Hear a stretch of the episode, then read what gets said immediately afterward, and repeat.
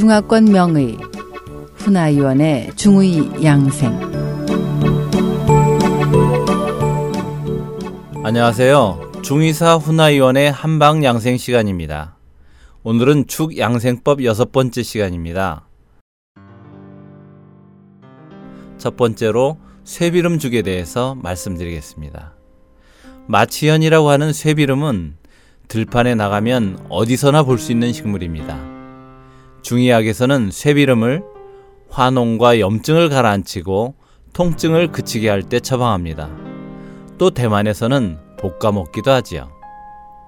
본초 비유에서는 쇠비름의 약성에 대해서 맛이 시고 성질이 차서 어혈을 흩어주고 독을 풀어준다. 상처에 바르면 어혈을 흩어지게 하며 해독 소염하고 풍을 몰아내며 벌레를 죽이고 임질과 설사를 치료한다고 했습니다.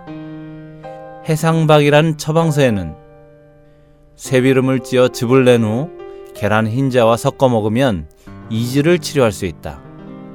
피가 뭉치거나 잘 낫지 않는 종기, 어린이의 단독을 치료하며 장 기능을 조절해주고 출산을 원활하게 한다고 기록되어 있습니다.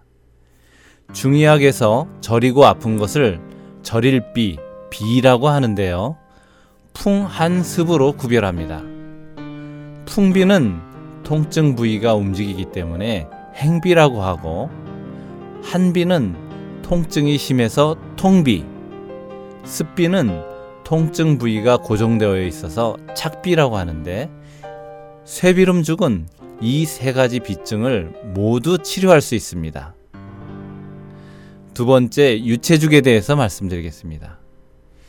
유채죽의 주 재료인 유채는 우리가 평소에 먹는 채소이지만 도가에서는 금기하는 오운채의 하나이기도 합니다.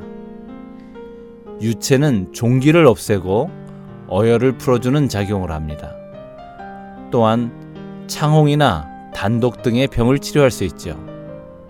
또 쌀과 함께 삶아서 죽을 쏘어 먹으면 중초를 다스리고 기를 아래로 내릴 수 있습니다. 세 번째인 시금치죽에 대해서 말씀드리겠습니다. 시금치죽은 중초를 조절하는데 중초란 바로 소화기인 비와 위를 말합니다. 변비가 있을 때 이 죽을 먹으면 아주 좋습니다. 시금치는 다량의 철분을 함유하고 있어서 보혈작용이 강한데요. 필자는 신속하게 혀를 도와주는 처방을 내릴 때 시금치를 넣습니다. 짙은 녹색의 시금치는 엽록소가 다량 함유되어 있고 철분도 많이 포함되어 있기 때문입니다. 시금치는 헤모글로빈을 만드는 재료이기 때문에 보혈작용이 뛰어납니다. 네 번째, 보혈연맥죽입니다. 보혈연맥죽은 쌀 대신 귀리로 만든 죽입니다.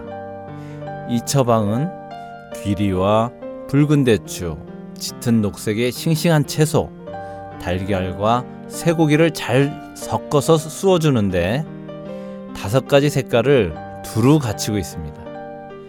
귀리는 풍부한 미네랄을 함유하고 있을 뿐만 아니라 마그네슘이나 구리의 성분도 있어서 피를 만드는데 도움을 줍니다. 달걀은 우유와 함께 단백질을 보충하고 대추는 비위를 보하며 죽의 맛을 좋게 합니다. 필자는 전에 헤모글로빈 수치가 6밖에 안 되는 노인의 빈혈을 치료한 적이 있는데 그에게 연속 23일간 보혈 연맥죽을 먹게 했더니 헤모글로빈 수치가 6에서 13으로 올라가 거의 정상치에 가까워진 적이 있습니다. SOH 청취자 여러분, 다음 이 시간에 다시 찾아뵙겠습니다. 안녕히 계십시오.